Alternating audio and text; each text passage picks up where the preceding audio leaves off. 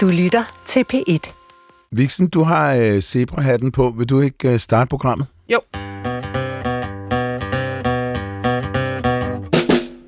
Du lytter til Vildt Naturligt på P1. Din værter er Vicky Knudsen. og Johan Olsen. Og øh, gæsten er jo professor og ekspert i pollen, Johan. Ja, Lider du af pollenallergi? Det gjorde jeg faktisk øh, over en øh, længere periode. Jeg havde øh, 10 år med birkepollenallergi.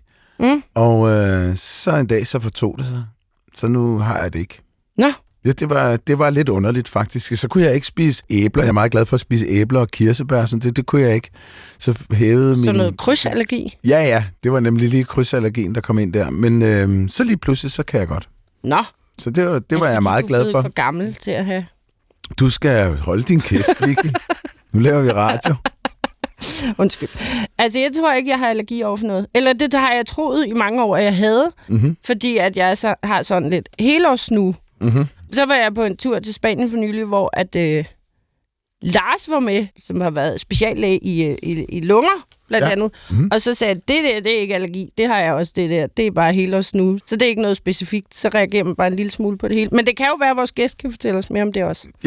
Professor Carsten Ambela Skødt fra Institut for Miljøvidenskab på Aarhus Universitet. Deres filial i Roskilde, ikke også? Jo, det ligger ude på Risøområdet. Nå, okay, derude, ja. Men velkommen til, og tak fordi du ville være med. Ja, mange tak. Har du pollenallergi? Ja, desværre. Er det rigtigt? Ja. Ja, både græs og birk. Ej, Øv. så du har taget he- den helt store tur. Ja, for søren. Det er det rigtig dårlige kinderæg for allergi. Ja, og det, det kom desværre tidligt. Jeg har været 14 år eller sådan noget, Okay. da det dukkede op, ikke? Og um, jeg startede med græs, og så kom birken, ikke? ja. Og um, ja, så har jeg så arbejdet med det, og, været under, og så stille og roligt, så, um, skal jeg, så er der kommet lidt mere til. Jeg var en dag ude og tage billeder af elletræer, for eksempel, og det er jo så i familie med birken, ikke? Mm. Og um, så lige pludselig så stod jeg der i vindretning, det var dejligt solskin, jeg fik nogle fantastiske billeder, ikke? Og så fandt jeg ud af, fanden så også, jeg skulle også have Nej. for ellepollen, ikke?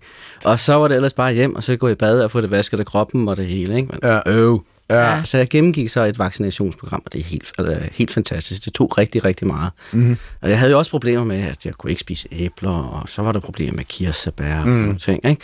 Og ja, og så er jeg også glad for cider. Ikke? Mm. Det kunne jeg heller ikke tåle. Jeg kunne ikke tåle at drikke æblemost. Det var rigtig træls. Men da jeg så fik det der vaccinationsprogram, lige pludselig så var der mange ting, jeg kunne spise igen. Okay, hvad går vaccinationen ud på? Hvad Men- gør man? Men øh, jeg fik indsprøjtet øh, pollen eller pollenallergener simpelthen i kroppen. Mm. Stille og roligt få øh, vende kroppen. Men en lille dosis til at starte med, og så lidt mere, lidt mere, lidt mere. Det tog lang tid, det tog flere år. Mm-hmm. Ikke? Øh, og så øh, tog det så lidt længere tid mellem vaccinationen, men det er simpelthen at vende kroppen til, at det der allergen er i luften, som ikke får de der kraftige reaktioner. Mm. Og øh, det første år, så efter den der vaccination var gået i gang, ikke? Jamen altså, så fik jeg ikke helt så kraftige gener, så efter andet år, så var det, ej, det er sgu egentlig meget fedt det her, ikke? Og efter tredje år, ej, jubi, det er helt vildt fantastisk. Okay, Så jeg vil sige, i mit tilfælde, det tog nok 90 procent af symptomerne, jeg havde, ikke? Okay. Og så de resterende ting, det var måske også, øh, kan vi sige, kraftigt reduceret. Så jeg havde slet ikke det der, som tidligere har haft.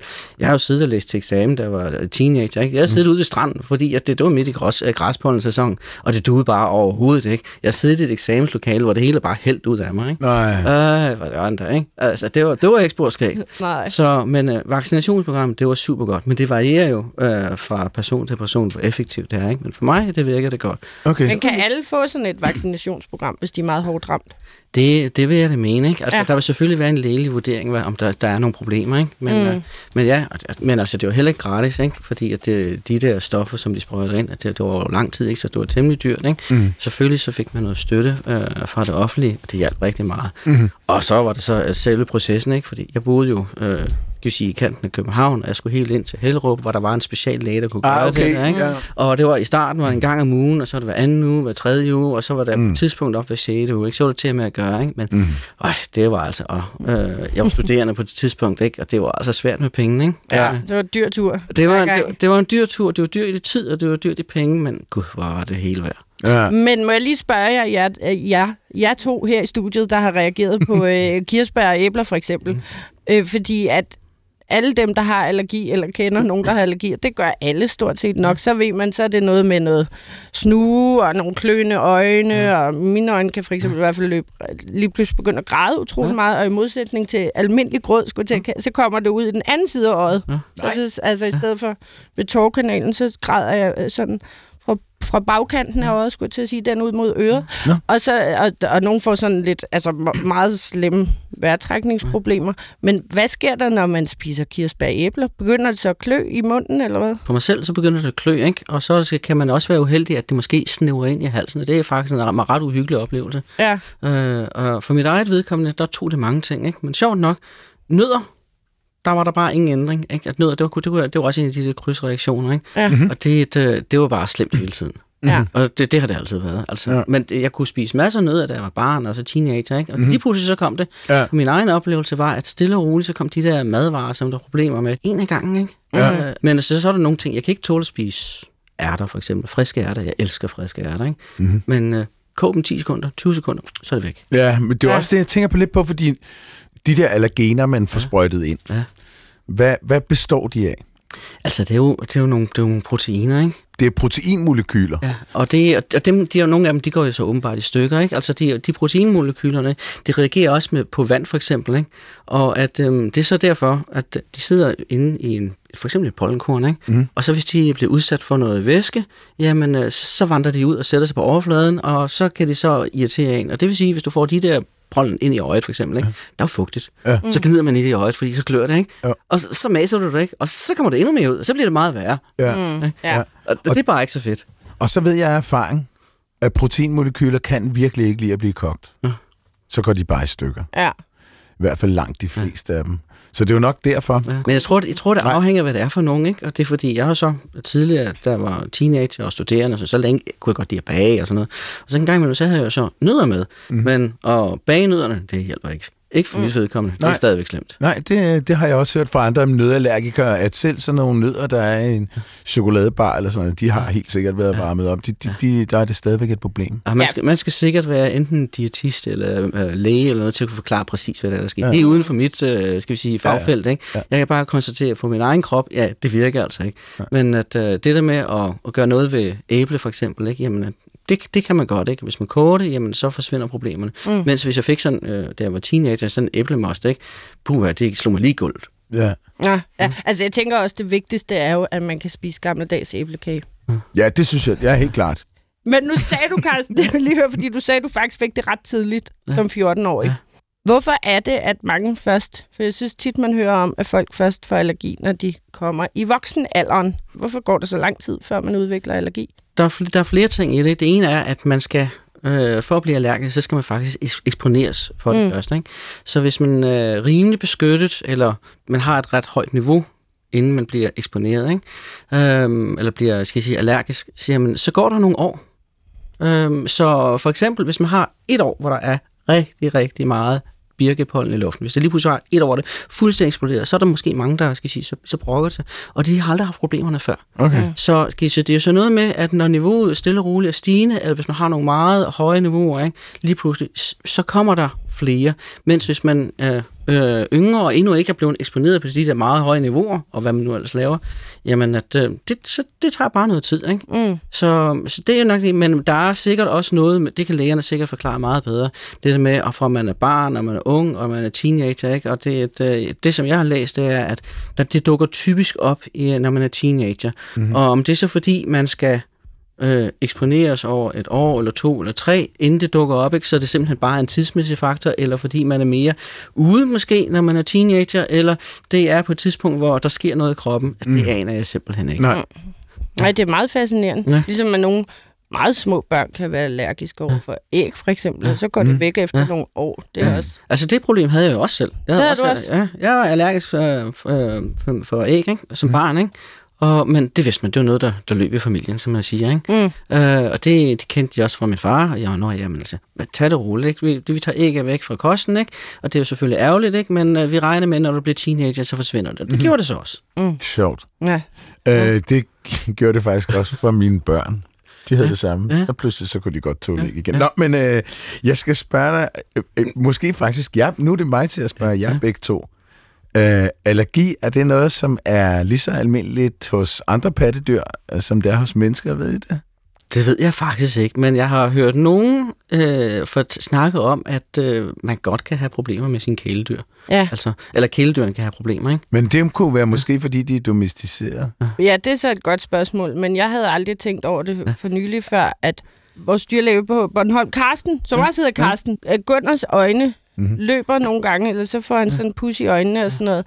Og så spurgte jeg ind til det, fordi det virkede ikke rigtig som om, der var øjenbetændelse. Så siger han, det er bare, når der er pollen i luften, så reagerer de lidt ligesom os mennesker. Så, mm. så hunde kan i hvert fald Altså, man kan jo tage et ekstremt tilfælde, ikke? Forestil dig en løve, for eksempel, hvis den havde ekstrem pollenallergi, mm-hmm. og den er ude på savannen, og der er græs over det hele, ikke? Mm. Den vil ikke have en chance. Nej, Nej, det er så, så der, der vil nok være en eller anden form for naturlig udvælgelse, hvis det er alvorligt, ikke? Så mennesket øh, har muligvis overlevet, selvom... Jamen, det er jo nok, fordi det er ikke så vigtigt for os, ikke? Fordi for den del af dyreverdenen, hvor det er øh, absolut livsnødvendigt, at synet er super skarpt, ikke? Ja. Øh, og hvis det så synet bliver påvirket, om det er så er allergi, eller det er noget andet, Ja. ikke? Mm. jamen at øh, så, så de klarer sig simpelthen ikke. Ja.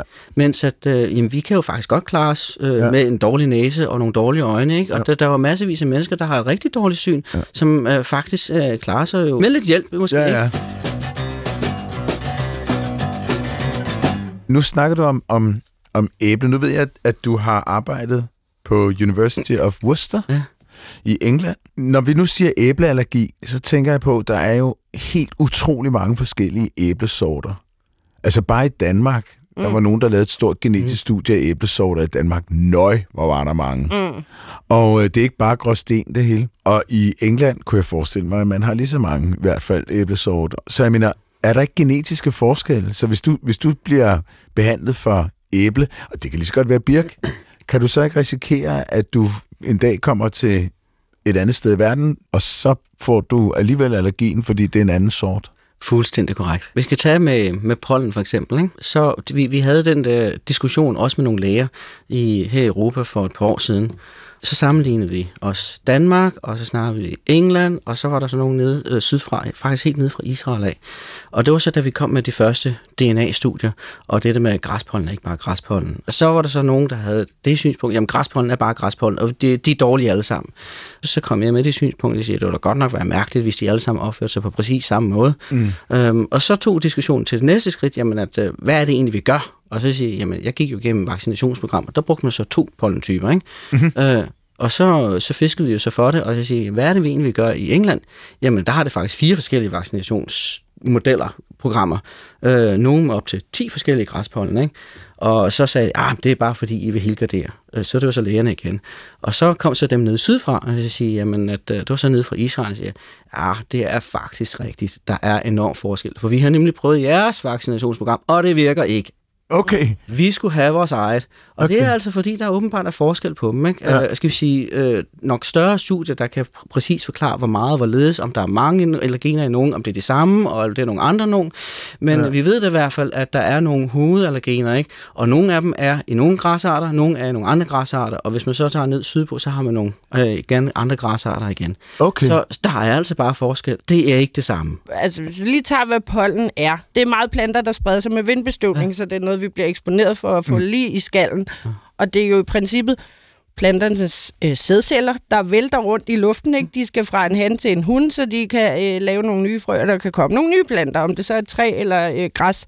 En elefantsædcelle og en menneskesædcelle er jo heller ikke en, så det giver jo mening, at de er meget forskellige opbygget, de her pollenkorn, og sikkert netop påvirker os forskelligt, Ja. tænker jeg. Altså, det er jo det, de der græspollen, de ser temmelig meget ens ud, når man kigger i et mikroskop, ikke? Men hvis man kigger på, noget, på dem på en, på en anden måde, jamen så er de faktisk lige pludselig forskellige, ikke? Mm. Det er for eksempel, hvis man begynder at trække de der proteiner ud, ikke? Nogle kan der være mange allergener i, nogle kan der være få i, og så har man nogle hovedgræstyper, der er altså en type allergener, og nogle andre er der en anden type allergener i, ikke? Mm. Hvilke græsser er det, der er problemet? Det er Ja, problem. for eksempel så er det rejgræsserne, ikke? Altså, det er, det er, så, det er en gruppe, ikke? Det er vel ikke sådan en, man har på sin græsplæne? Jo, det kan det faktisk godt være. Okay. Ja, fordi har du så uh, rejgræsser, de er, øh, de er ret robuste. Mm-hmm. Så det er typisk rejgræsser. Har du en, I din græsplæne har du man ofte en 3-4 forskellige, måske fem græsarter. Nå. Sådan så, at øh, det er ikke kun én græs. Det er den måde, det, det er typisk det, man har fundet ud af. Fordi hvis man kun har én græs, og det vil sige, jamen så reagerer de alle sammen på øh, et særligt miljø for eksempel, så tør de alle sammen ud. Men ja. hvis man så har nogle, nogle uh, lidt forskellige, sige, jamen, så er der nogen, der er mere uh, robuste over for en type miljø, og nogen, der er mere robuste over for en anden. Så risikerer man ikke, at hele græsplænen dør på en gang. Okay. Og det er så nogle af de der græsfabrikanter. Så vi såede på et tidspunkt uh, en græsmark mm-hmm. til vores eksperimenter over i England. Ikke? Mm-hmm. Og der var altså tre forskellige græsser i. Ikke? Okay. Uh, ja, uh, og det er altså fordi, at de har fundet ud af til til det behov. Det var enten til græsmarker eller til, til almindelige øh, plæner. Der, mm-hmm. Det gav et, en robust græsplæne, og det er jo sikkert også noget med, at græsserne de, altså, de blomstrer på forskellige tidspunkter, så de har lidt forskellige vækstmønstre. Mm-hmm. Og hvis man gerne vil have en robust græsplæne over lang tid, ja. jamen at, øh, så skal der gerne være lidt variation. Okay, det må have været pænt irriterende for jer forskere, fordi I ville gerne, ville gerne kigge på en bestemt, så I vidste, hvad I havde med at gøre. Ja, altså det var det bedste, vi kunne få, ikke? Jo. Men jeg synes der også, der er mange, der hele tiden snakker om fløjlsgræs. Uh, når det smider pollen. Fløjlsgræs? Ja. Hvad er det? Det er et, et virkelig flot græs, vi har i Danmark. Der er helt blød. Det er derfor, den hedder fløjlsgræs. Den er nærmest helt blød at røre ved, fordi ja. den har sådan nogle små fine hår. Ligner næsten, den har sådan lidt sølvskinnende lag. Ja. Men jeg tænker bare, der er så mange forskellige græsser, forskellige træer. Ja. Det er jo ikke særlig mange af dem. Det virker til, at vi reagerer på. Jeg tror nok, at vi skal sige på den måde, vi ved nok ikke det hele endnu. Mm. Det tyder alt på, at der er så kan sige, nogle hovedgrupper, og dem, der er de værste. Og så er det nok også øh, en eller anden kombination af dem, der laver flest pollen, eller dem, der bare er mest af. Mm. Ikke? Fordi at, øh, det var så også, hvad vi fandt ud af, når vi begyndte at kigge på de der øh, med DNA-analyserne over i England. Det var, at øh, jamen, der var enorm forskel på, hvor meget der var for de forskellige arter. Så, så kunne man i virkeligheden, skal sige, begynde at snævre det ind. Ikke? Fordi da vi startede på sådan noget herover, ikke? og det tænkte jeg, det så helt håbløst ud. Ikke? Altså, der var over 100 forskellige græsarter, ikke? og hvorfor nogle er vigtige, hvorfor nogle er ikke vigtige. Ikke? Og hvorfor nogle er det, vi får et pollenfælde, hvad er det, vi skal advare til mm. befolkningen, og mm. hvis man skal virkelig komme videre og kan sige, begynde at gøre noget ved det, ikke? Øh, skal man øh, foreslå, at der skal være noget andet græs i græsplænerne, eller drejer det sig om det, vi har ude i grøftekanterne? Det aner vi simpelthen ikke. Er det rigtigt? Ja. Øh, ja. Så at det, det er fordi, der er så mange. Så det var, og når man så endelig, det eneste måde, vi havde at kigge på det på, på for 15 år siden, det var, at vi kunne kigge ind i et mikroskop, ikke? Ja. og så ser de alle sammen ens ud. Ja. Så vi vidste faktisk ikke på det tidspunkt, hvorfor nogen er det, vi faktisk egentlig får. Og det er jo så, hvis man faktisk begynder at gøre noget. Man kunne, tage det på, øh, man kunne se det på den måde, at øh, hvis det viser sig, at det meste græspollen, man får i hovedet, når man går rundt inde i København eller i Aarhus eller Odense, hvor der er mange mennesker, ikke? det i virkeligheden ikke kommer langt væk fra. Det kommer fra grøftekanterne, hvis det er det, det kommer fra. Mm-hmm. Det er det, vi prøver at finde ud af. At, øh, hvis det så viser sig, at det faktisk kun er en-to græsarter, der bruger det, jamen, så kan man planlægge at klippe øh, grøftekanterne efter det mm-hmm. hvis det er det, det drejer sig om. Men så længe vi ikke kan få den der årsagsvirkning, ikke? fordi vi ikke kan se forskel på dem, så, så skal vi ikke rigtig komme til bunds. Fordi jeg vil jo ikke foreslå, at man skal gå ud og slå grøftekanterne, hvis det slet ikke er den, det er galt, det drejer sig om. Nej, nej. Det der med forskel i græs, jeg, kan, jeg er bare tilbage, da jeg læste biologi, der kan jeg huske, at man kom ud, og så skulle vi ud på sådan et græsset område, hvor der var en hel masse forskellige græsser, så skulle vi sidde og nøgle de der græsser. Carsten, det var et helvede. De er jo, de er jo ens. De er jo ens. Altså, det er jo virkelig sådan, at man skal virkelig være ekspert for at kunne se forskel ja. på græsser. Desværre. Ja. Jeg elsker at gå også ud i naturen og gå ud i marken, og, så, også, og så kigger jeg selvfølgelig også efter græsserne, men jeg er jo ikke specialist. Jeg er jo ikke en botaniker på den måde, der kan mm-hmm. gøre de ting. Jeg er en computermand på mange måder, ikke? Mm-hmm. men uh, der er det, når man har de der DNA-metoder, jamen der kan det hjælpe meget, fordi mm-hmm. så har man sådan en botaniker, der siger, det her er en rejgræs, eller det her det er hundegræs, eller de har jo så deres latinske navn, ikke? Mm-hmm. og så kan man få den sekventeret, og så får man DNA-koden, mm-hmm. og de er forskellige. Mm. Mm. Ikke? Og ja. det kan jeg så finde ud af, for jeg er jo en computermand. Mm. Ikke? Ja. Så, så og, det, øh, og det kan man så benytte, og så, så slipper man fri af det der. Ikke? Mm. Øh, og det er jo så en anden måde at kigge på. Og det har jo så fordelen af, at når jeg så får noget pollen i min pollenfælde, jamen at øh, så kan jeg ellers slå dem i stykker, få DNA ud, og så få den igen sekventeret og sige, det har den her mm. kode, ja. og så kan jeg sammenligne med mit referencebibliotek og sige, det er, det. det er faktisk dem her, det drejer sig om. Mm. Er der flere og flere, der får allergi? Der er øh, i hvert fald indtrykket, at der kommer flere og flere. Om det topper det kan jeg ikke sige. Det er nok mere lægerne, der kan sige, om det topper. Mm. Men altså, at øh, man havde gennem mange år, så har man faktisk benyttet øh, København som en af øh, referencestederne inden for den slags studier, hvor man bare så, at der kom flere og flere allergikere. Ikke? Mm-hmm. Øh, og jeg tror, det var blandt andet øh, birkepollen, man kan så på, at der bare kom flere og flere. Ikke? Og man havde svært ved at forklare præcis, hvad det var. Skyldes mm. fordi der kom mere pollen i luften, eller er det den måde, vi lever på? Mm. Spiser vi usundt, eller er det fordi, at... Øh, øh, øh, ryger vi for meget, eller er det luftforureningen? Mm. Ikke?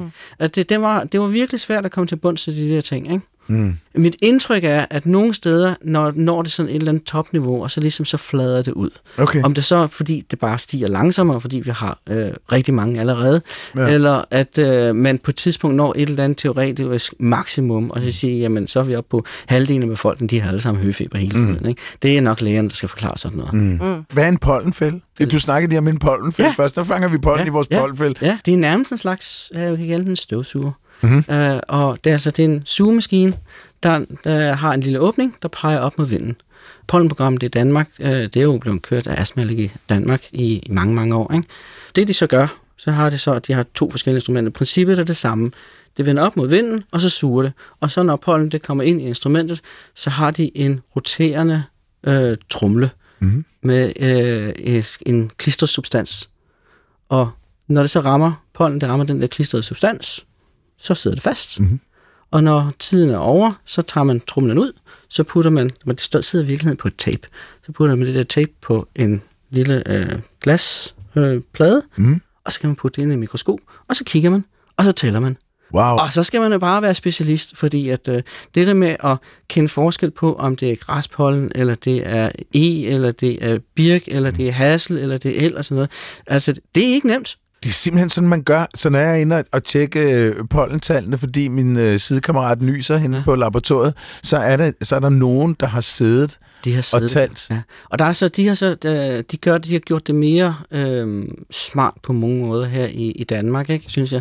At øh, i stedet for sådan en roterende trumle, og det er så typisk den måde, man gør det i Europa, så en gang om ugen, så går man op på sit tag, og så tager man trumlen ud, og så klipper man det i syv stykker, og så putter man ned på en glasplade, ikke? Og så får man jo så tallet syv dage tilbage, eller seks dage tilbage, eller Ja. ja. fem dage tilbage, ikke? Men her i Danmark, der har vi så også en metode, hvor man kan gøre det hver dag, hvor det faktisk er- kommer ned på et glasplade med det samme. Ikke? Men stadigvæk, så skal det ind. Så når du får pollental, jamen det er jo så, hvordan det har været i går, Ja. og om natten, og Ja. om morgenen, og så, jeg skal sige, har de så, tager de så summen af det hele. Ikke? Så ja, det er måden. Men der har altså simpelthen været nogen ind hver eneste dag, Ja. og kigge ind i mikroskopet og finde ud af, hvor mange er det, og hvad er det for noget. Nå. Puh, Ja. Men er det det, vi kan bruge dagens pollental til? Eller er det noget, vi kan... Altså, Jamen det er da super vigtigt. fremadrettet? for fremadrettet. Ikke? Jamen altså, for det bruges jo til, at, øh, når man skal justere sit eget liv. Ikke? Mm. Øh, hvis, man, hvis man lider af det her, hvor er vi henne i sæsonen? Ikke? Er vi i starten af sæsonen, og slutningen af sæsonen? Og så nok så vigtigt, dem der så sidder og laver det her, det laver også en prognose for, hvordan er det i morgen. Mm. Ikke? Ja. Øhm, og det burde det jo være at ved at kigge på alle de mange tal, der er bagud i tiden, for det kan man jo ikke bare gøre og sige, hvis man ved at have, hvordan er gårdsdagens tal, det bliver nok sådan og sådan i morgen. Ikke? Mm. Sådan er det bare ikke. Så man har en rigtig, rigtig lang tidsserie bagud, og hvor som sammenholder med vejret, og hvordan den biologiske viden, hvordan de har det i forbindelse med øh, de arter, der nu blomstrer på det her tidspunkt, og hvordan er vejrudsigten for i morgen. Mm. Ikke? Øh, og så kan man så lave det mere mekanisk med nogle matematiske modeller, men princippet er det samme. Mm. Ikke? Så det kræver data bagud i tiden for at lave en prognose, fordi man skal basere det på noget. Mm. Ikke? Og, at, øh, og så skal man også have en prognose for, hvordan vejret er i morgen, for ellers så kommer man altså bare ikke særlig langt. Mm. Øh, Nej, sådan, sådan nej. lidt grundlæggende, ikke? at øh, hvis man er i midten af græspollensæsonen, og i morgen, det bliver så dejligt solskin, ikke? og ikke så meget vind, jamen så kan vi forvente, at så bliver det en slem dag. Ikke? Og at, øh, men er man så i starten af sæsonen, så bliver det nok værre, end det var i går. Ikke? Men er man på hvis i slutningen af sæsonen, så er det nok ved at klinge af, fordi jamen, at, øh, så er de fleste græsser, så er de faktisk færdige med at sende Hvad- bolden ud. Ikke? Nu sagde du vindstille. Jeg tænkte, det ville være værst, når der var vind, fordi så blev det kastet rundt. Hvis det er næsten vindstille, det er typisk de gange, hvor det er, at øh, der bliver sendt rigtig mange pollen ud, fordi de her planter, det, det varierer fra plante til plante, ikke? men de reagerer også på særlige ting, øh, for eksempel hvis der er næsten ikke noget vind, øh, masser af sol og varme, det er typisk de ting, de reagerer på, men hvis der er rigtig, rigtig meget vind, jamen, så plejer det faktisk ikke at være så varmt, og så er der måske ikke så mange, der sender deres blomster ud. Så det er den der synkronisering, som øh, naturen har med det gode vejr. Det her, det er godt for at sende pollen ud. Ja, altså det er klart, at pollen skal modnes og være ja. Klar til at Ja. blive sendt afsted, men jeg tænker jo også bare, at det hedder vindbestøvning af en, ja. Af en grund, Det ikke? kan jo være, at ligesom dine fugle, at når det er en rigtig varm dag, at der så er luftstrømme, der stiger op nede fra jorden, og som så kan hæve de her pollenkorn mm. virkelig højt op. Det kan jo godt være sådan en strategi, de bruger. Og det, er, det er det blandt andet, og det er også det, vi ser. Okay. Ja.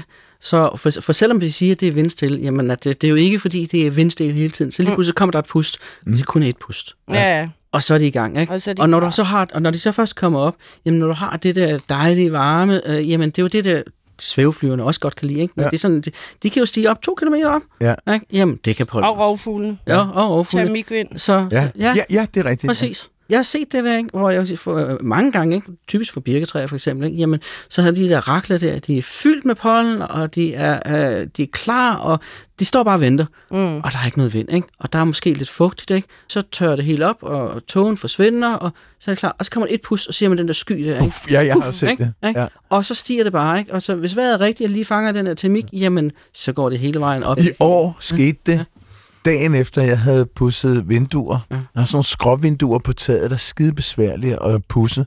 De var helt fuldstændig rene og klare og fine.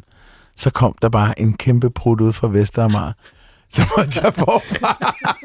Er du sikker på, at det ikke var Sahara-sand? Fordi jeg synes, hver gang jeg havde vasket min bil, så kom der en ny omgang rigtigt, der var også Sahara, Sahara-sand. og lagde Ja, sig ja, ud over det er hele rigtigt. bilen. Ja. Ja, men det, er, Ja. det, det er faktisk en kedelig ting, for nogle gange, så kommer de to ting på samme tid. Ah. Mm. Ja, Så når du skal undersøge for pollen, så ser du bare ned i en kæmpe stor sandkasse af meget fint sand.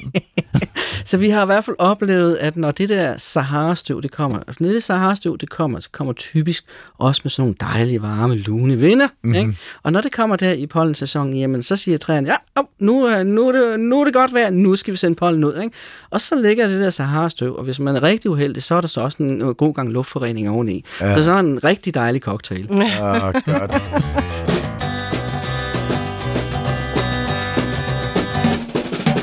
Det kan jeg lige sige til lytterne. Du har fået en ordentlig skovfuld penge fra Novo Nordisk Fonden, 16,8 millioner, til din forskningsgruppe. Nu står der, at du vil opsætte instrumenter, der ved hjælp af lasermåling og kunstig intelligens kan identificere partikler i luften og lave præcise lokale pollenvarsler i realtid. Det lyder jo så som et kæmpe skridt fremad i forhold til at skulle manuelt ind og sidde og kigge i et mikroskop. Det kommer til at være helt anderledes. Det er lidt ligesom en laser, der skyder hele tiden. Ikke? Mm-hmm. Og um, hvis den så rammer noget, der er et biologisk materiale, så får så signalet anderledes. Og så den der laser, som man har, hvis man, der, der findes faktisk flere teknikker. Laseren, den er dejligt nem at forklare. Så skyder den ind, og så er der så en hel masse sensorer. Mm-hmm. Øhm, og hvis du har flere laser, så kan de skyde flere forskellige steder. Mm-hmm. Og har du, hvis du har rigtig mange sensorer, så får du spredning rundt omkring. Mm-hmm. Og hvis du så har en birkepollen for eksempel, så er spredningsmønstret et signal. Mm-hmm. Hvis du har et græspollen, så er det et andet signal. Og det, der så er tricket, det er så tricket, det er jo nu sådan nogle pollen. Ja, det er godt være, at de er små og de er runde, og de ser nogenlunde ens ud, men det er de bare ikke. Ja. Så derfor, det man gør, det er, at man øh, skaffer en hel masse pollen. For eksempel en hel masse birkepollen. Og det kan måske være 10.000, men det er 20.000. Og så sender man sådan en af gangen ind i instrumentet. Ja. Og så får du så en spredningsprofil, vil jeg kalde det, for hvordan birkepollen ser ud. Og det kan man altså benytte. Og så når der så kommer noget ukendt ind, ikke? så kommer man ind og siger, så får du noget, og det, hvordan ser det ud? Det, det ved vi jo så ikke, men så kan man sammenligne med sin reference. Og der er det, man skal have den kunstige intelligens ind over. Den skal ind og finde, og den skal sammenligne med en normal fordeling for øh, birk, eller normal fordeling for græs, eller normal fordeling for el. Finten ved det her, det er, det foregår jo i real time. Så det er ikke sådan noget med, at du skal vente et døgn, og så skal du ind og tælle. Så det kan bruges på en anden måde. Mm-hmm. Så det vil simpelthen være et andet slags produkt. Mm-hmm. Hvor præcis det bliver, det ved vi jo faktisk ikke endnu. For det afhænger jo af lidt af, hvordan pollen i Danmark ser ud. Hvor meget varierer det? Uh, for eksempel tager du, hvis man kigger ind i et mikroskop, så kan det måske være svært at kende forskel på el og hassel og birk for eksempel.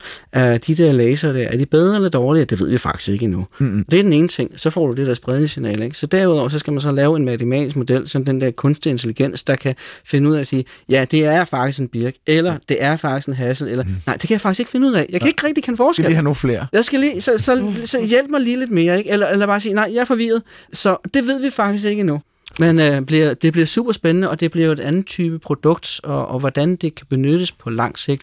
Altså det, der er jo så i virkeligheden, der har jeg behov for nogle gode samarbejdspartnere, ikke? Mm. Fordi at, øh, jeg er jo ikke den, der kommunikerer det ud, og det, jeg er jo ikke den, der er, er læge, der finder ud af det, så det, der er øh, enormt mange muligheder for det her bagefter, ikke? Mm. Så fordi på det punkt, der er jeg jo så en naturvidenskabsmand, ikke? Mm. Jeg kan prøve at forklare, hvordan det er, og jeg kan prøve at opbygge et netværk, og jeg kan sige, at det her, det skal være fremtiden, og jeg kan beskrive, hvad det kan, og hvad det ikke kan, hvor går begrænsningen, ikke? Mm. Øh, men øh, skal vi sige, når vi så kommer til anvendelsen af det i sidste ende, jamen at, øh, og præcis hvad man kan gøre, eller hvad man kan finde på nye ting, jamen der skal man nogle andre ind over. Ja. Ja. ja, for jeg tænker, at man så også vil kunne få fine nogle vacciner og allergipiller måske. Det kan godt være. Vi fandt jo ud af, da vi var over i England for eksempel, at øhm, den græstype, eller det græspollen, som man benytter som model, som den mest almindelige, der er i pillerne for eksempel, eller i vaccinerne, ikke? Øh, den hedder vist ingrottehale, jeg tror det er det, den hedder på dansk. Mm. Der fandt vi, når vi lavede DNA-analysen, den var slet ikke i luften. Der var noget, masser af andre, men lige præcis der, hvor vi var, der var den bare ikke. Okay. Er det en e-DNA-analyse? Det var, det, var, det? det, var, det var sådan en e-DNA-analyse, vi lavede der. Hvordan gør I det i luften? Ja. Er det støvsugeren igen? Nej, der havde vi så en anden, anden metode. Vi kan også godt gøre det med støvsugeren, men det er lidt det samme. Men ikke den der klisterskive. Det, det er bøvl, det tager tid, og mm. det giver nogle praktiske problemer. Så der havde vi så en, støvsuger, men i stedet for, så kørte det ned gennem en slags en cyklon. Der, mm. der vivler rundt, og, og så i sidste ende, så parkerer den så vores partikler ned i en lille øh, beholder, øh, en lille tube, og det vil sige, så er vi sli for, fri for det der klisterstads der, mm. ikke? og at øh, det er en yderst effektiv måde at, at gøre det på. Og så er det simpelthen bare laboratoriet klar. Ja, ja, fordi det, der gør det jo ikke, når det er DNA-analyse, ja. så gør det vel ikke noget, der er noget luftforurening og noget mm. Sahara-støv i. Det, det, det, det, det er det ligeglad med. Ja. Ja. Vi lavede faktisk en gang, dengang jeg var Ph.D.-studerende, Mm. der havde vi så en kampagne i København, og der brugte vi så støvsugermetoden ikke? Mm. med klisterskiven, og der havde vi så øh, målt så forskellige steder, hvor vi så fandt ud af, jamen altså København er faktisk en birkepollenkilde i sig selv, og der er mere birkepollen inde i København end ude for København. Mhm. Og så en af de sjove ting, vi havde, der havde vi så sådan en pollenfælde til at stå ude i Øresund på Drogtenfyret. Og at øh, der så tingene altså anderledes ud.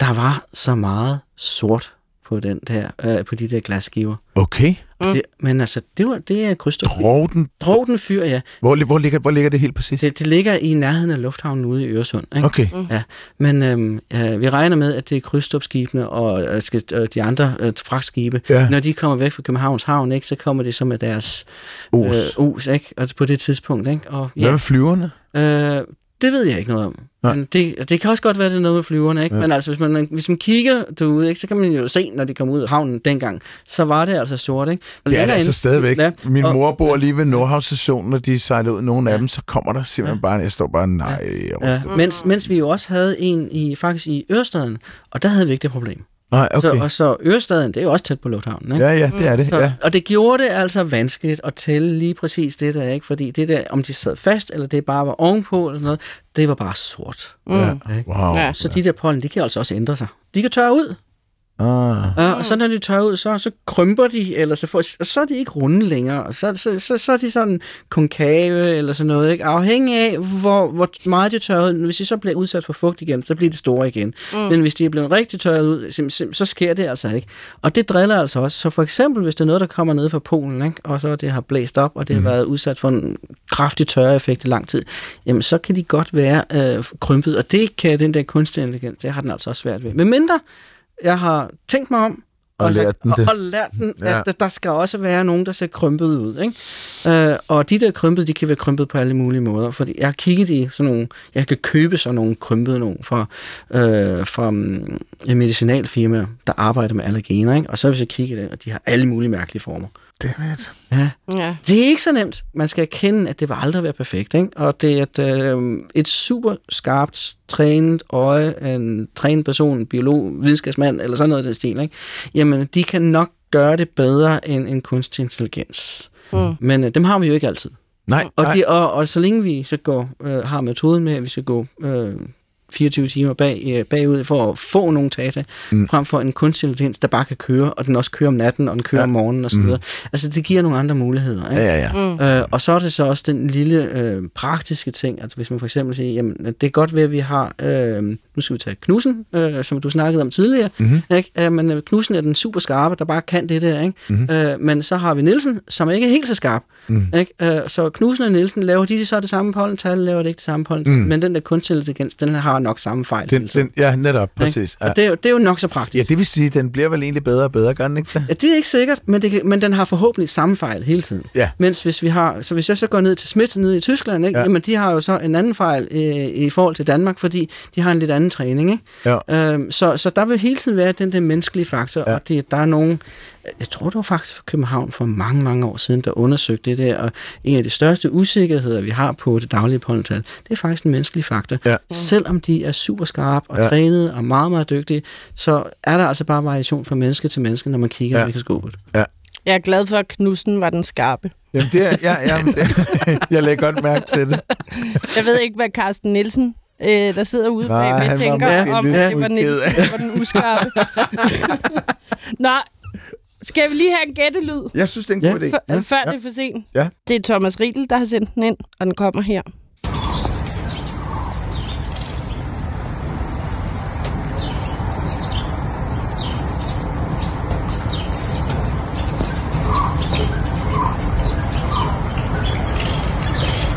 Det er det er baggrunden.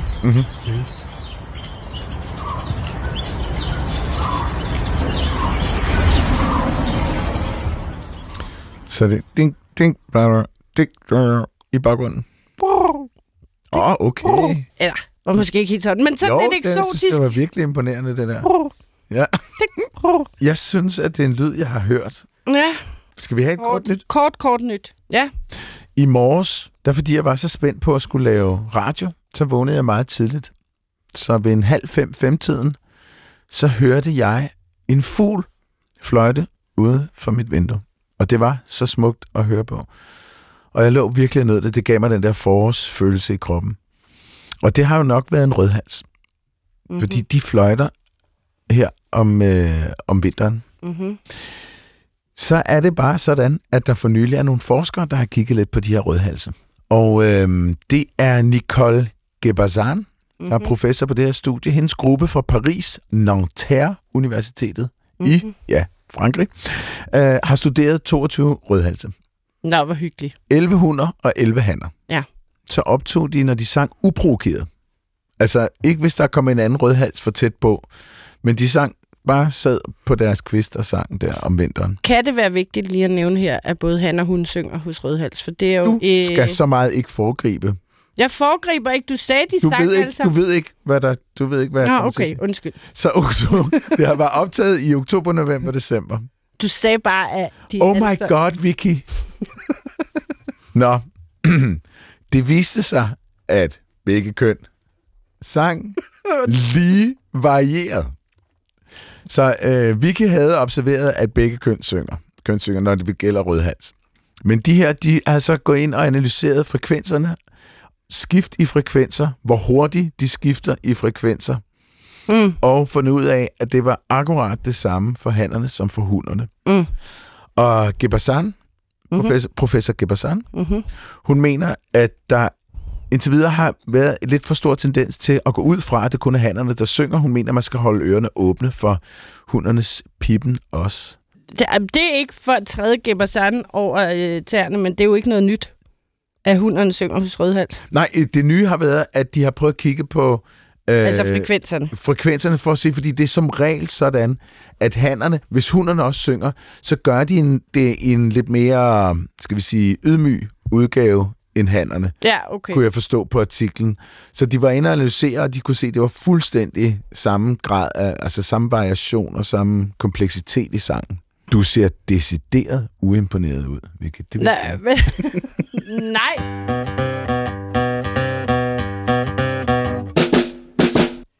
I Men- studiet har vi professor Carsten Ambelas øh, Skødt fra Institut for Miljøvidenskab på Aarhus Universitet. Og vi taler om øh, pollen, fordi du er i gang med et, øh, at etablere en gruppe i Danmark, som skal kigge på øh, nye måder at detektere pollen og varsle pollen på. Er der andre, der er i gang med også at prøve at implementere en laserdetektion? Der er andre, der er i gang, ja. Så især i Europa, ikke? Men altså, det foregår med forskellige hastigheder. Jeg vil nok sige, tyskerne og schweizerne, det er nok dem, der er længst fremme med det der, ikke? Mens øh, miljø-DNA-metoden, ikke? Det er nok øh, mindre udbredt, men der findes andre DNA-metoder, hvor man faktisk meget præcis kan kvantificere, hvor meget der er. Ikke? Okay. Øh, og det har nogle fordele, fordi der er også problemer med svampesporer. Mm. Og det, der ved vi bare rigtig, rigtig lidt. Ikke? Nå. Og at det kedelige med svampesporene, det er faktisk meget sværere og meget værre med at gøre øh, end, end, end pollen. Tager du birkepollen, jamen der er faktisk ikke så mange birkepollener. De øh, typer for birketræer, og de ser nogenlunde ens ud. Ikke? Mm. Men hvis man går ind og kigger på svampesporene, ikke? der kan være 300 forskellige arter, der ser temmelig ens Ah. ud. Ikke? Og der, øh, der går de der enten jeg vil kalde dem optiske metoder, eller en laser, som kigger på overfladen, jamen der kommer de jo simpelthen til kort, fordi at, øh, de kan bare ikke finde ud af det.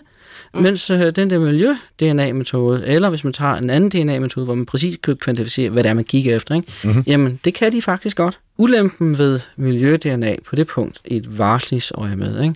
det er jo, at der skal man have tingene ind i et laboratorium. Og det er på samme måde. Man tilbage til den gamle metode, mm. at kigge i et mikroskop og så videre. Ikke? Så, så det afhænger af, hvad ens behov er. Så hvis man gerne vil have dataene hurtigt ud til en slutbruger, og det drejer sig om for eksempel om høfeber, ikke? og det er vigtigt at få det ud hurtigt, ikke? Mm. så har de der automatiske maskiner øh, og den kunstige intelligens, så har de en force, øh, noget som virkelig kan tilbyde, som er svært at tilbyde i dag med laboratoriemetoderne. Ikke? Mens laboratoriemetoderne, hvis du kigger på miljø-DNA eller andre DNA-metoder, de kan tilbyde noget, som man ikke gør i dag, når man kigger med et mikroskop, fordi man kan se noget, man ikke kan se med mikroskopet. Mm. Det er simpelthen to nye målemetoder, mm. som man ikke rigtig har brugt i Danmark, ikke? og jeg har ikke rigtig, øh, der er ikke noget andet sted i Europa, hvor man har lagt en stor øh, ressource ind for at bruge begge metoder på én gang. Man får kun halvdelen af historien ved hvert øh, målemetode. Det er derfor, de skal puttes sammen. Hvis man kører den teknik i 20 år, lad os bare sige det, ja. så vil du efterhånden kunne finde korrelationer med vind og vejr og hvad hedder det, masting år, hvor, de, hvor de sprøjter bolden ud fuldstændig vildt, så er der andre, de ikke gør. Men det, de er nok ikke fuldstændig tilfældigt, så du kan pludselig kan du måske finde nogle, nogle mønstre, som er så klare, at du, selvom maskinerne skulle være gået ned, har en ret god idé om, at nu er den der. Præcis. Og så er der så også en anden ting med de maskiner, det er jo, at øhm, alt tyder på, at de har en højere præcision på kort tidsskala. I stedet for at få dagens pollental, ja. så kan det godt være, at du kan få tre timers pollentallet. Ah. I dag der udmelder man dagens pollental, fordi det er meget præcist. Mm. Men hvis man går ind og prøver at øh, tage en kortere tidsopløsning, for eksempel to timer eller sådan noget, så mm. begynder det at have ret stor usikkerhed. Mm. Så det er typisk kun til forskningsbrug. Men øh, der er noget, der tyder på, at de automatiske instrumenter de har en højere præcision end det, som den traditionelle metode har. Mm. Så det kan blive brugbart mm. for slutbrugeren. Mm. De fleste, der døjer med, med høfeber, de ved godt, at øh, jamen, det varierer altså over dagen. Eller for den sags skyld, hvis vi får et skud ind sydfra, ikke? for det sker jo så også det, mm. at vi kan få et, øh, en stor øh, portion pollen øh, ned fra Polen, ikke?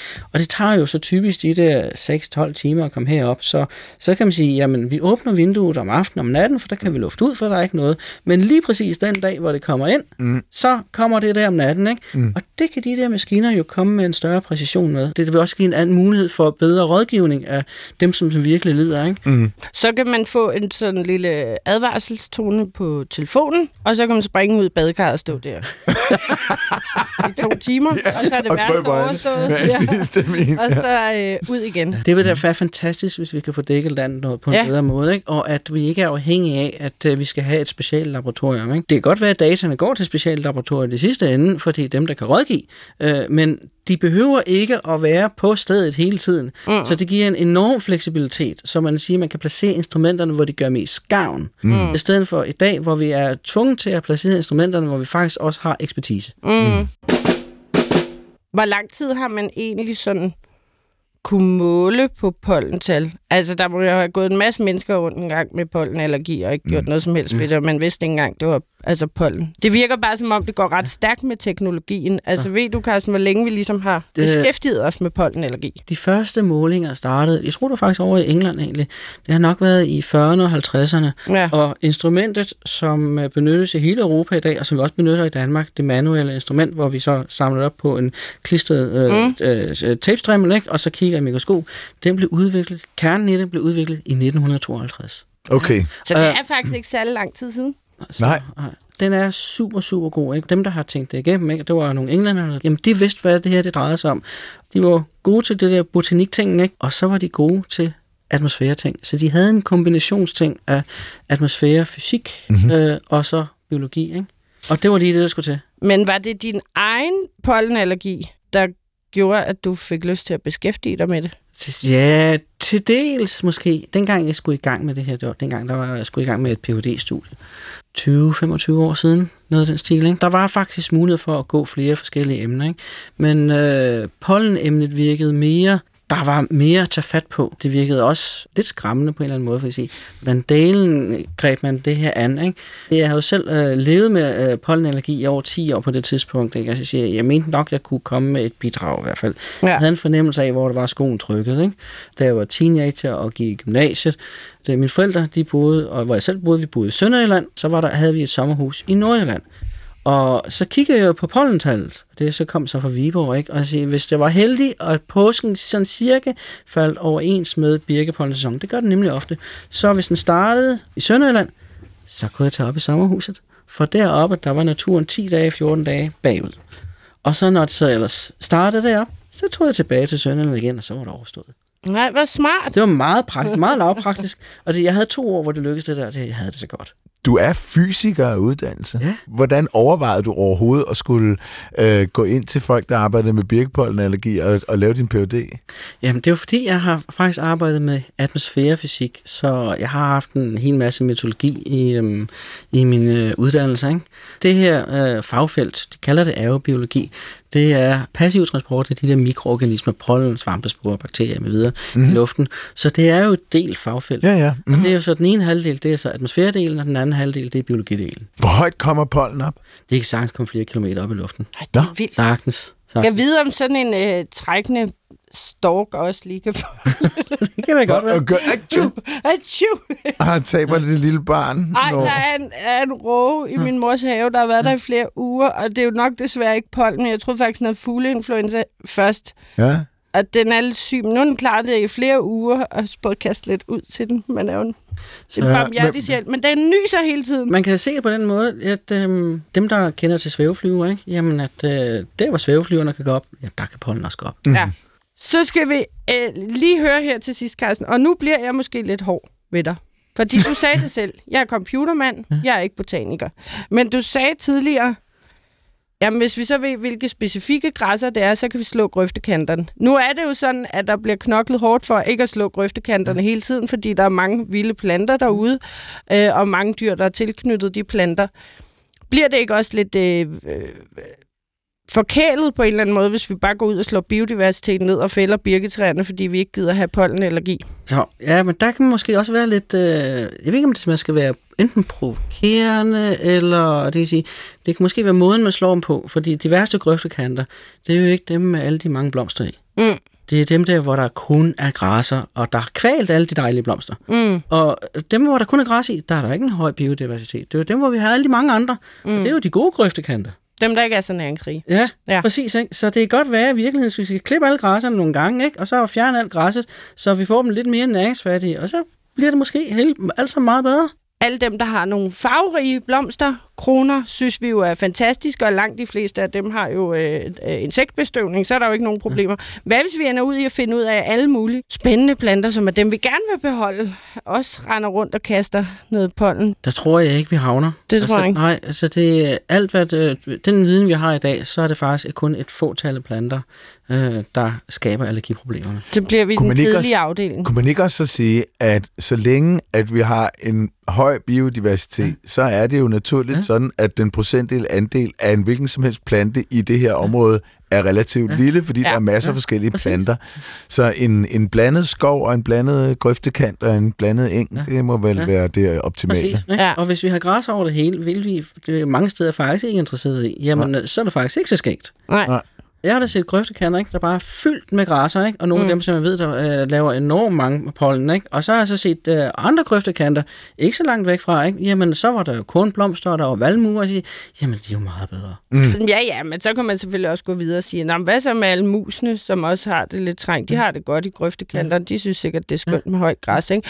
Eller små frøer og padder og sådan noget. Så der er, det er selvfølgelig en længere diskussion, men det giver rigtig øh, god mening, det her. Så vi skal bare have noget mere message, høj biodiversitet. høj biodiversitet alle steder. Så behøver vi hverken slå grøftekanterne, og alle, alle arterne har det godt. Ej, hvor bliver det lykkeligt Ja. til sidst. Men når vi snakker om, at tyskerne for eksempel er rigtig langt fremme med, med pollenmålinger, og England også i lang tid har været rigtig godt med, så må du lige forklare, hvad adopt er, fordi det kunne godt lyde som adoptering en Ja. gadehund, men det er det ikke i det her Nej, tilfælde. det drejer sig om at adopte, eller skal tilpasse til de nye måder at måle på. Ikke? Og det er så blandt andet de der miljø-DNA-metoder, og det er så automatiske instrumenter. Og hvem ved, det kan også godt være, at der er nogen, der er i stand til at komme med et billige instrument. Ikke? For problemet med de der automatiske instrumenter, de, de er frygtelig dyre. Mm. De, vi, vi snakker om en million kroner per instrument. Ikke? Mm. Øh, så, så det er ikke noget, man bare lige køber og så sætter op i baghaven.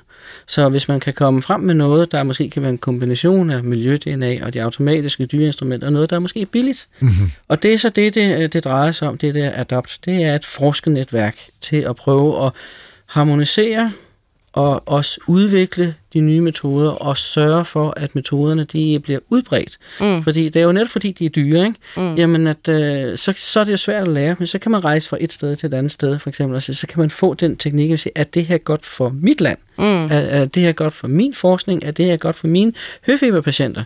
Eller nej, det er faktisk ikke det rigtige. Eller dem, hvis man har to lande, der har købt noget, og så er nogle, de arbejder på måske at træne eller lave referencedata til birk måske. Så er nogle andre, der finder ud af, hvordan laver vi referencedata til svampesporer. Mm. Og det er egentlig der, hvor vi ligger nu, fordi det kan vi ikke rigtig finde ud af. Nej. Hvad er din rolle i Adopt? Jeg skal lede det. Det var en øh, idé, der opstod øh, især i England, ikke? og så snakkede vi om det i, øh, med nogle forskere rundt omkring i Europa, og jeg siger, er det ikke det her, vi skal gå sammen om? Fordi det er meget tydeligt, vi kan ikke gøre det selv.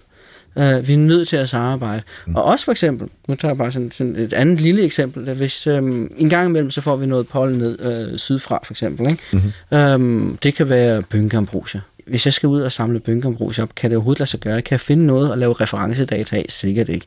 Mm. Men hvis jeg så samarbejder med dem, der, hvor de har rigtig meget af det, jamen, mm. så kan de lige sende nogle, refer- nogle referencepollen op her, mm. så kan jeg komme i gang. Ikke? De kan hjælpe mig med at udvikle måske de der kunstig intelligensmetoder. Mm. Øh, så der er rigtig mange ting, fordi det hele er så nyt. Mm. Øh, så, og mange af os, vi står på delvis bare på ikke? og hvis vi prøver at gøre det selv, så tager det måske 10 år, 15 ja. år ja. at komme igennem. Men ja. hvis jeg arbejder sammen og deler erfaringerne, så kan mm vi komme hurtigere fremad. Mm. Og det er også det, det drejer sig om. Hvor mange lande er inde over? Der er 38 lande. 38 lande alligevel? Ja.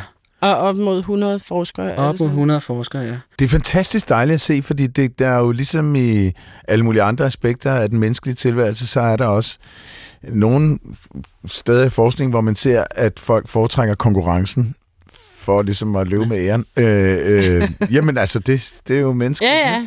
Og der er det jo fantastisk at se, at sådan et samarbejde kan gå i gang, fordi det, det er meget omfattende at skulle lave, altså det er jo machine learning, altså ud over det sædvanlige. Mm. Og det, det, er også, det er også det der med, at øh, for eksempel, hvis så tæller de i Finland, for eksempel, så prøver de en form for machine learning, ikke? Ja. og siger, det her det fungerer faktisk rigtig godt lige præcis her, men her der har vi brugt et halvt år, og det virkede faktisk slet ikke. Nej. Øh, og så kan de jo så sige, ved du hvad, Carsten, øh, når du går i gang med din gruppe machine ja. learning, ved du hvad, tage den der retning. Det der, det ser ud som fungerer ikke. Det andet der, vi har prøvet. Og det, der er ingen grund til at gentage vores fejltagelser. For et par år siden, der har vi haft en kæmpe stor kampagne i den her gruppe. Ikke?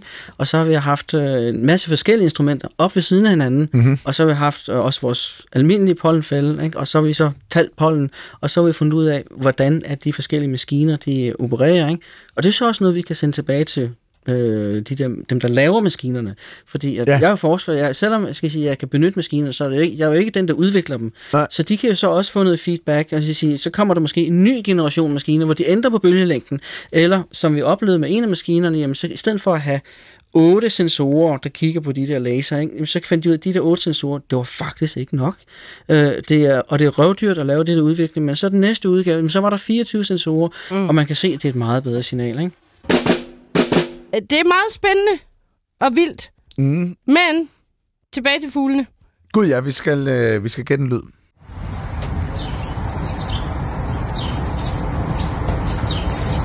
Den vakse lytter eller øh, gætte mester i studiet vil jo i hvert fald notere sig, at der sidder nogen fra spurfamilien og snakker lidt i forgrunden. Ja, og der det er jo ikke tippet dem. lidt. Nej, det er ikke dem. Det er ikke de små fugle.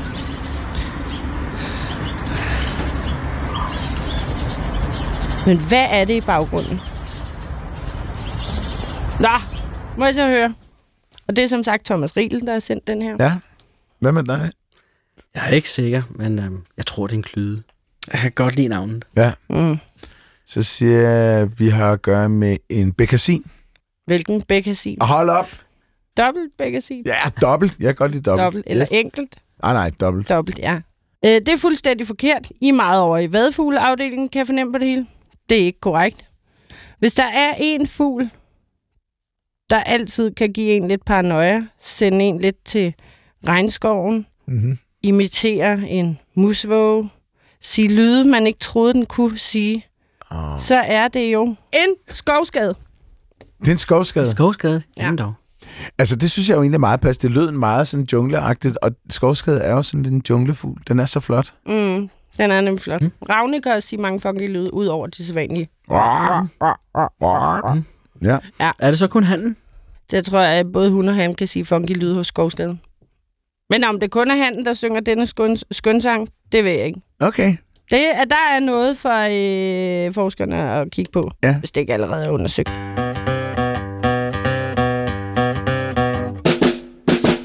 Jeg skal lige sende en tanke ud til Annette Henriksen. Hende arbejdede jeg for på Carlsberg-laboratoriet, mens hun løste strukturen af BED-V1, som er birkepollenallergen. Nå, Ja. spændende. Jeg, jeg, var, jeg var meget stolt af hende. Ja, det Også, godt også, ja, også fordi mine børn var også igennem sådan en birkepollenvaccine. Og øh, det var simpelthen BED-V1, de fik sprøjt ind blandt andet. Men Carsten Ambela Skødt fra Institut for Miljøvidenskab ved Aarhus Universitet. Vi vil gerne sige tusind, tusind tak, fordi du kom forbi Mm-hmm. og fik øh, informeret os om øh, pollen, og hvordan man detekterer pollen, og måske også manet nogle myter i jorden for nogle af lytterne og for Mm. os. Jamen, tak fordi I vil se mig. Og også tak til den anden Karsten Ja, Nielsen, vores voksenven.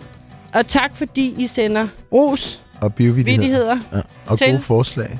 og gode forslag til vildt naturligt snablag dr.dk. Tak for i dag. Tak for i dag.